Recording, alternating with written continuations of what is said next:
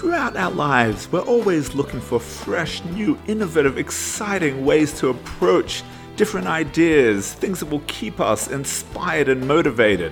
Welcome to the Transformative Daf. My name is Rabbi Daniel Friedman. Today we are on page 14 of Chagigah, and we learn that sometimes the most important wisdom comes from our zakenim, our elders who have much life experience to share with us.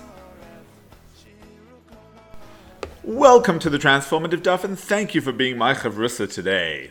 I like to begin with a story. Whenever Rabbi Dr. Abram J. Twerski would encounter a difficulty in his Gemara learning, he would write to the Steipler Gaon for advice. The Gaon would always respond with a clear explanation. And at the bottom of the page, there would be a postscript. If it's not too difficult for you, I would appreciate having a copy of this letter, because I am very protective of any chidushim, any insights in Torah which God has granted me. Sometime later, a new volume of his Talmudic expositions would be published, and Rabbi Twerski's question would appear. The answer, however, would inevitably be very different from the one he'd originally penned.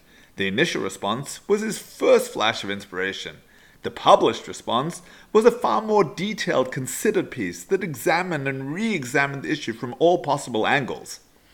Rabbi Twerski concludes based on the Gemara in Pesachim, that unlike erroneous scientific findings that may later be discarded, an undeveloped Torah thought planted in a student's mind is far more difficult to revise. Let's look at today's Gemara. One verse states his raiment was as white snow and the hair of his head like pure white wool.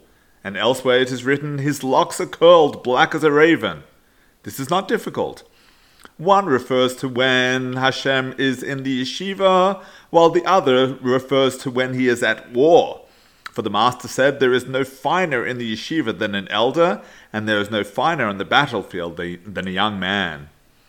Let's analyze today's Gemara. When prophets see God, how does he look? Different prophets describe his appearance differently.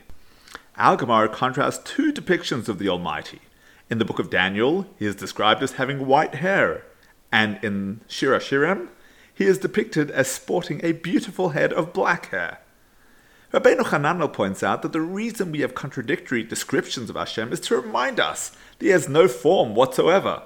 The descriptions are there just to convey a certain message to us. What then is the meaning of these two anthropomorphisms? The Ben Ish Chai teaches that the message of the Gemara is that we need to adapt our behavior to the type of mitzvah that we're engaged in.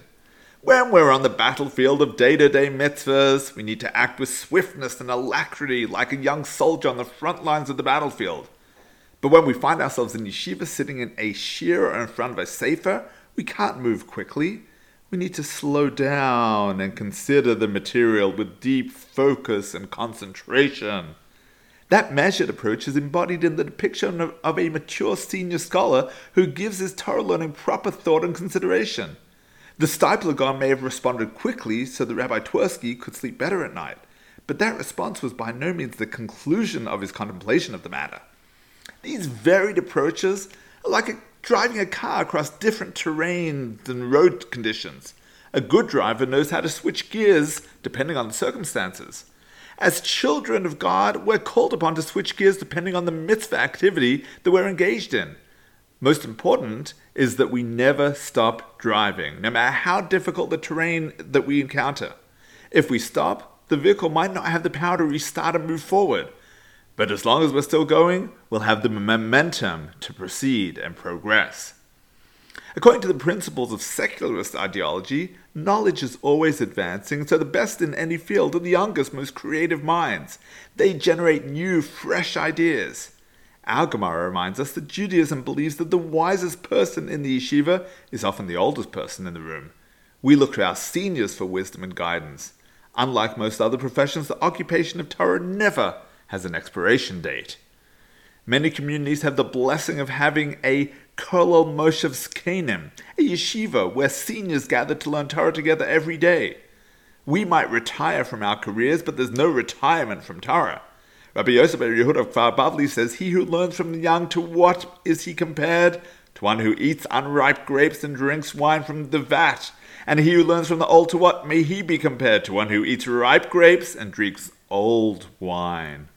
And so, not only Should we make sure that Torah learning is a lifelong commitment? Each of us needs to find a zaken, an elder from whom to gain wisdom and learn. Rest assured, any retiree who has taken upon himself to sit and learn Torah for a few hours a day is worthy of being called a Rebbe, a teacher. His mere commitment to Torah when he's long past the stage of life when he needs to impress anyone else already demonstrates wisdom and maturity. At the same time, though, there are admittedly certain areas of mitzvah attainment that can only be accomplished in one's youth. That's why God is also depicted as a young man. When it comes to doing teshuvah, to repenting, sometimes only a young man can attain the highest level. According to the Rambam, who has achieved complete teshuvah? One who confronts the same situation that he first sinned and has the potential co- to commit the sin again, but abstains and doesn't commit it. If he doesn't repent until his old age, at a time when he's incapable of doing what he did before, even though it's not the highest level of repentance, it's still considered a Baal Teshuvah, one who has repented. But the ideal way is to repent in one's youth. And so ultimately, every step along the journey of life requires precision and attention. You're only young up until a certain age, and you're only old once you reach a certain age. That's why the Prophet saw Hashem in various manifestations. The mission and goals may vary at different points in, of your life. May you always achieve your age appropriate very best. Wishing you a transformative day.